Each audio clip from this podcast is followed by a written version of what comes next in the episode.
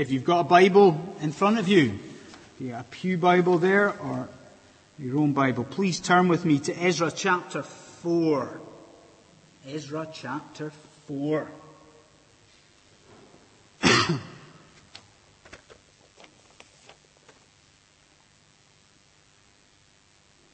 So in general,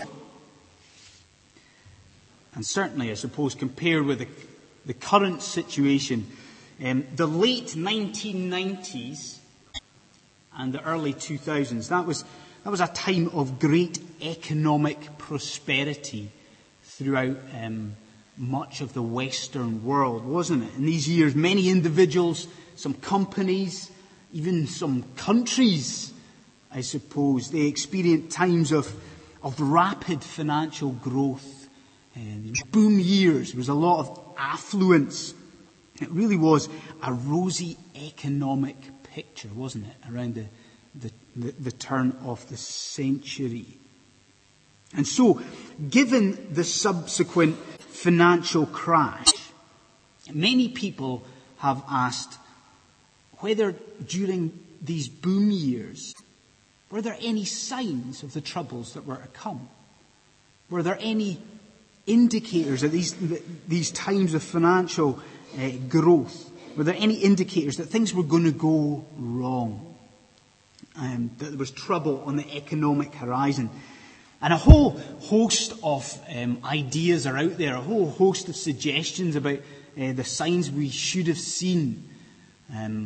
People say that there was a crash in the Asian economy around 1997, and that should have alerted the markets throughout the world. Also the burst in the dot-com bubble in 2000-2001, that amongst others, these have been suggested as signs that trouble was on the economic horizon.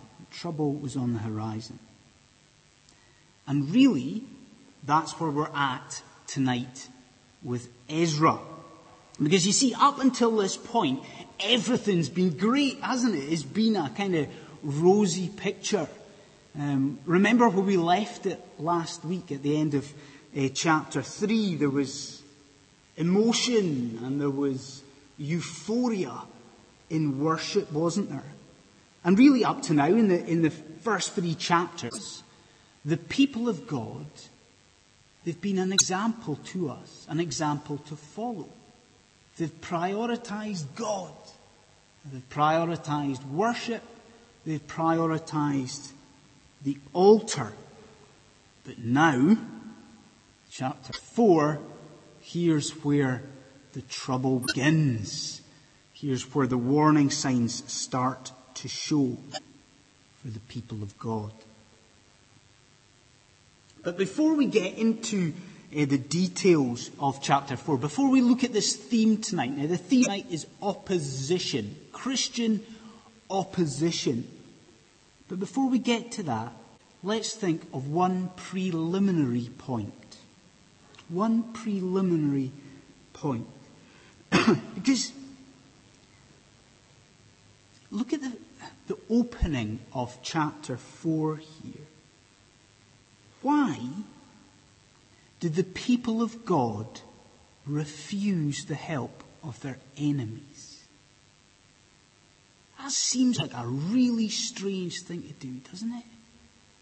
It seems foolish. It seems rude. It seems abrasive. You know, the enemies, they come to Zerubbabel, they come to the heads of the families, and they ask the people, can we assist? Can we help you as you try to rebuild this temple? So why is it that the people of God turned that down flat? Well, they did that because of who these enemies were. You see, because Second Kings chapter 17 tells us that after the people of God had been taken away into exile, that the Assyrian king, he sent his people into Judah to repopulate it. And that's what they did. These descendants of the Assyrians, the Samaritans, they went into the land that had been vacated. They intermarried with the people of Israel that remained. And they developed this weird hodgepodge of religious practice and belief. A real fusion of strange stuff. Some of it based on the worship of Yahweh, but most of it not. And so the people, they refuse the help that's offered because these Samaritans would have led the people of God into false belief, false practice, and false worship. And so, folks, even there, in this preliminary point, surely we see an application for ourselves and our lives. Because sometimes the enemies of Jesus Christ, they come to us wearing cloaks of intimacy and friendship, don't they? The enemies of Jesus Christ come to us wearing cloaks of intimacy and friendship. They come as our friends. They come suggesting things that seem innocent, things that seem harmless. But as believers, friends, we have to be really discerning and prayerful. We mustn't conform in any way. We mustn't compromise our witness to Jesus Christ. So let's get to this theme, okay? Let's look at opposition. Opposition to the people of God. What was it like? Was it successful? And how can this be applied to ourselves today? Well, let's consider 3 points this evening. 3 points about the opposition that the people of God faced. And let's look at point 1. Let's note that this was considerable opposition. You got that? This was considerable opposition. And we'll see here 3 very short sub-points about this considerable opposition. First sub-point, it was growing opposition. Okay, it's growing opposition. Because we see the real face of the enemies of the people in verse 4 and 5, don't we? You know, these shallow offers of help that we've read, they soon change. And it soon becomes intimidation, significant intimidation. And originally, in the opening of the chapter, it was the Assyrians who offered help. The Assyrians. But look at verse 4. We see that soon multiplies, doesn't it? It grows. And then look who the people of God are persecuted by in verse 4. It's the peoples around them. It's not just the Assyrians. It's not just the Samaritans. It's now others. It's now other people groups too. It's the Idumeans and the other non-Jews. They're all involved in this opposition. So it's growing opposition. That's the first subpoint. Second subpoint about this considerable opposition is that it's full time. It's full time. Because just look at how serious these people were in how they opposed God. You know, this wasn't half-hearted. They were into it in a big way. They were earnest in opposing the people of God. Because verse 5, what does it say? Verse 5, they hired counselors to work against the people. They hired counselors to frustrate their plans. And for counselors, think about activists. That's the sort of thing we're talking about here. It's campaigners. It is lobbyists that were hired to frustrate the people of God.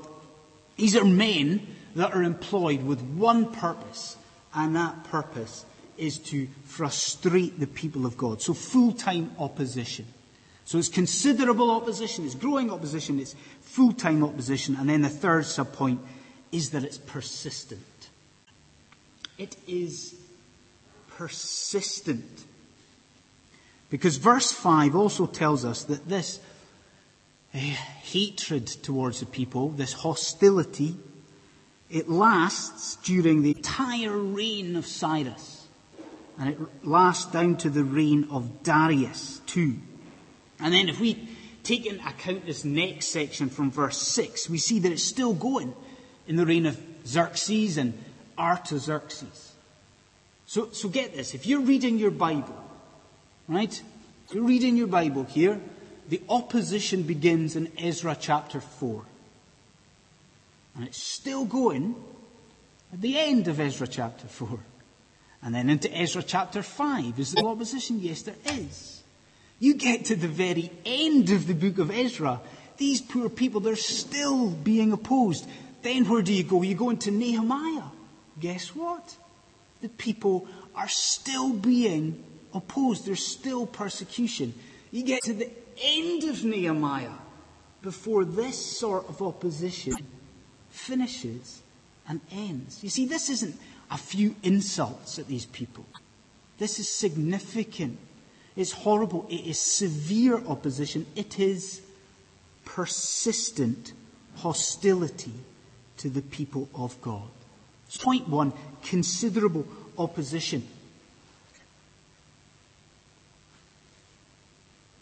But why should we care about that?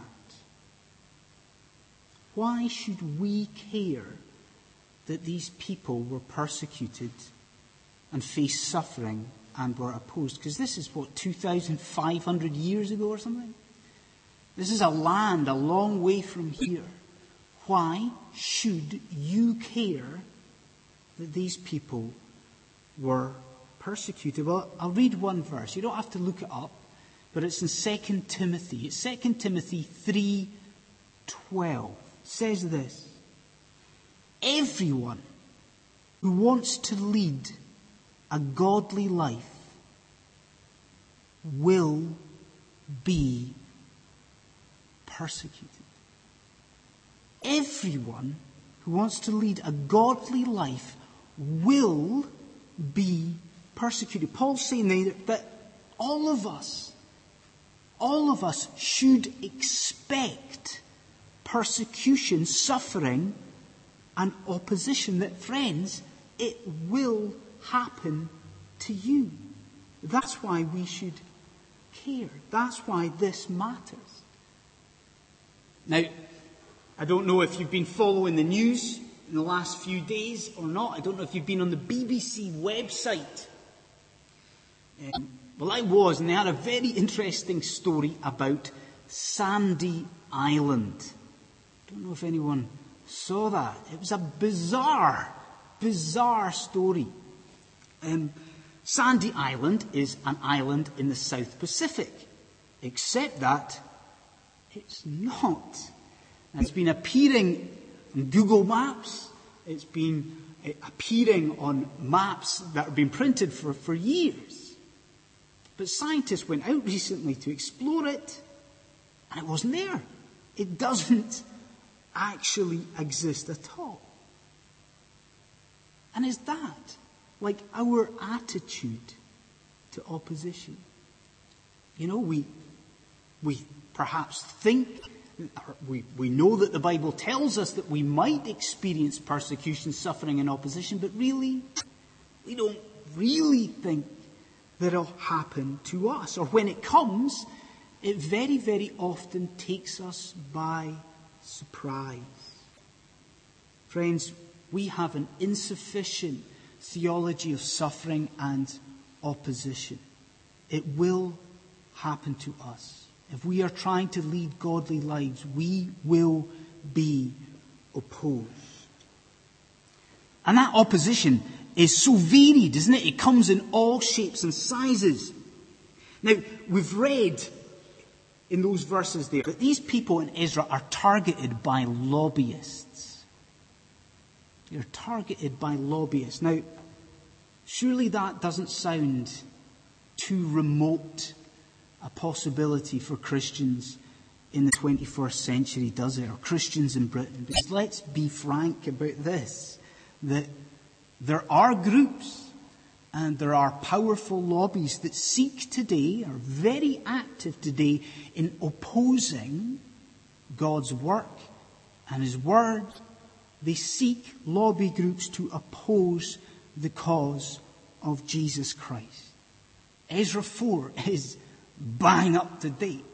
It is incredibly relevant to where we are today.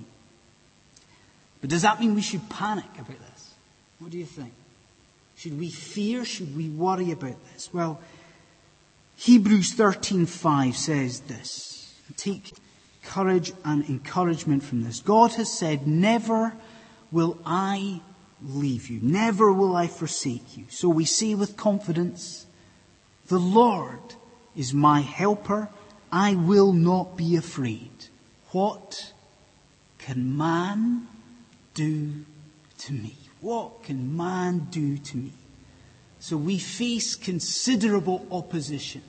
We will face considerable opposition.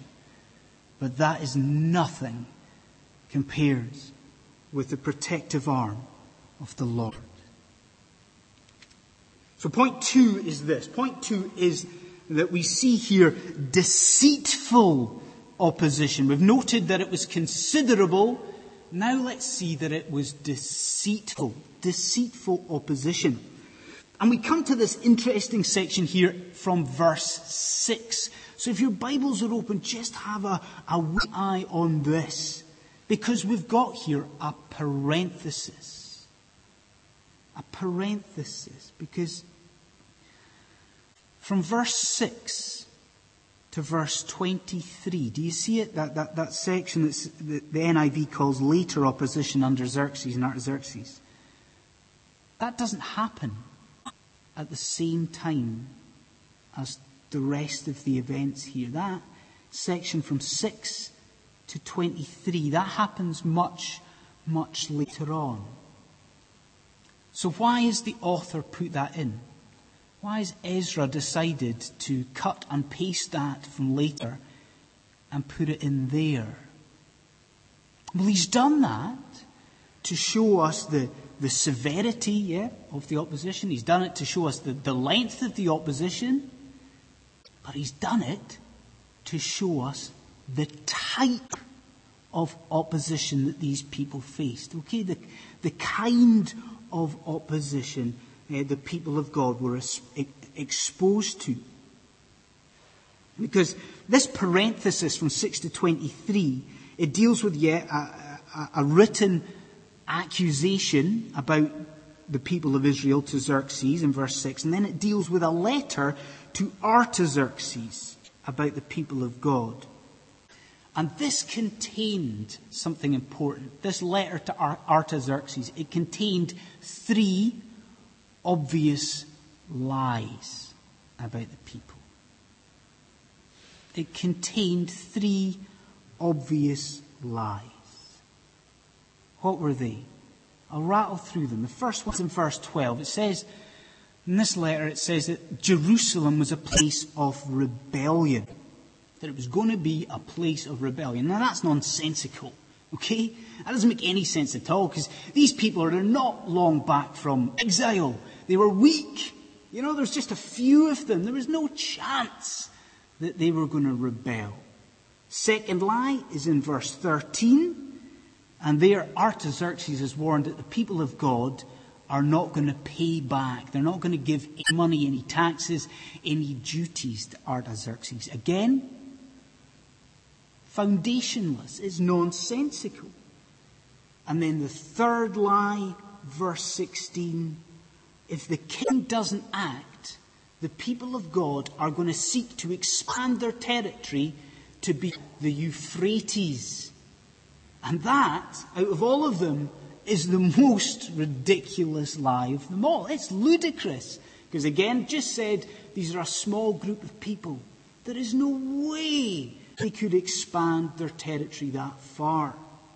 They are facing deceitful opposition. And friends, if we take anything away from tonight, we need to see who is behind this opposition. We need to see who's behind the opposition in Ezra and who's behind the opposition that you face and you will face in your life as Christians. Because in John chapter 8, Jesus describes Satan. He describes the devil, and he calls him the father of lies. He calls him the father of lies. You see, friends, our greatest enemy, our most powerful adversary, he seeks at all times to oppose us. And he is a master of deceit.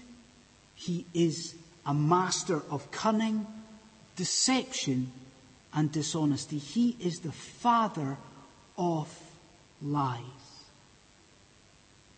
So tonight, you might be facing opposition in your life. Or as we go forward as a church here, we are going to face opposition.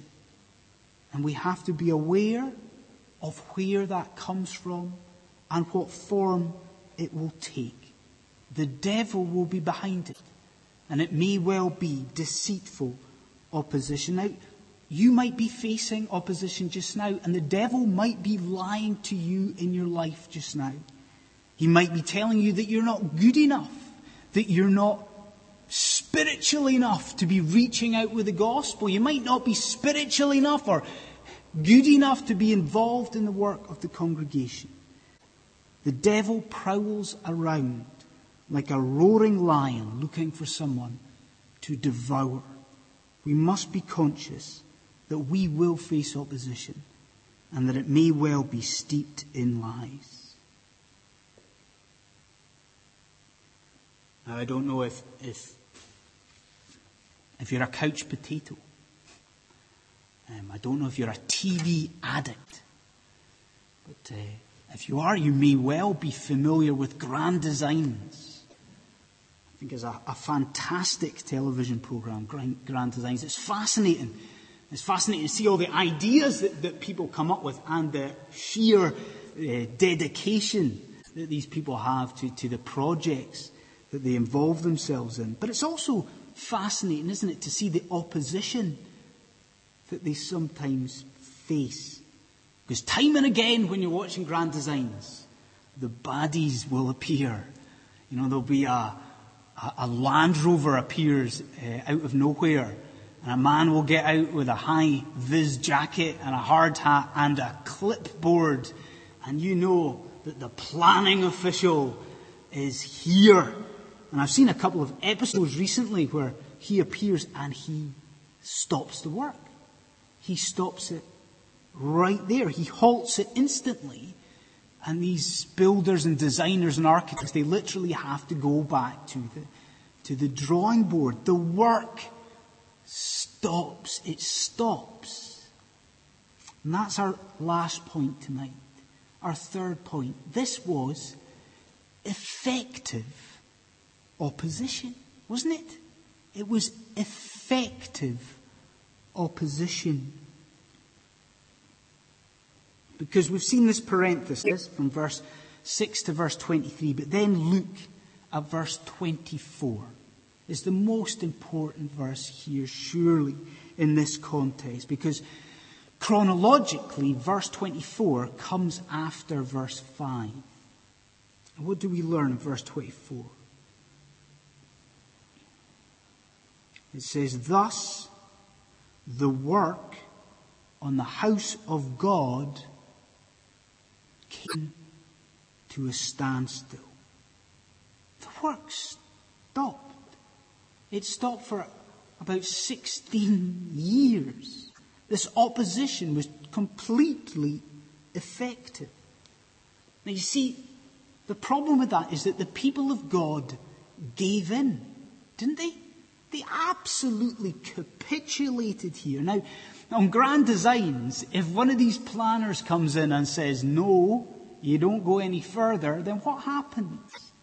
The people, the builders, the architects, the planners, they fight their corner, don't they?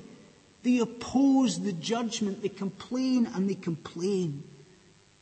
But look at verse 4. Look at it. Where is the response of the people of God? See, what do you think is missing?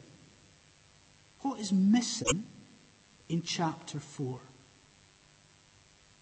Where's the prayer? The people of God, they don't complain. They don't fight their corner. And worst of all, they don't commit this situation to God in prayer. They're opposed, but they don't pray. Dear friends, regardless of where you're at tonight, you know, opposition comes in all shapes and sizes.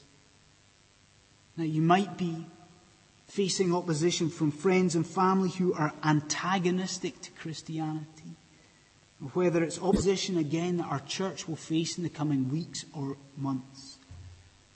One thing is for sure, that we mustn't stop working. We mustn't stop, and we must commit that opposition to God in prayer. Now, we'll end with this, okay? This is the last thing, the very last thing. There are here the most striking similarities and the most striking parallels with later opposition, with opposition that would happen later, many years later, opposition that also took place in Jerusalem.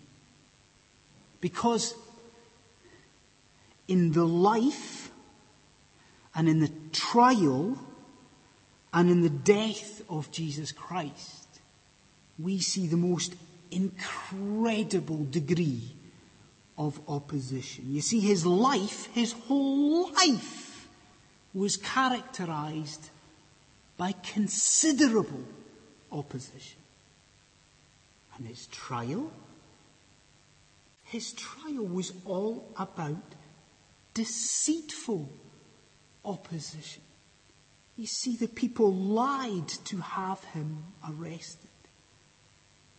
And then in his death, this death on the cross, we have what surely looks like effective opposition, don't we? He was tortured.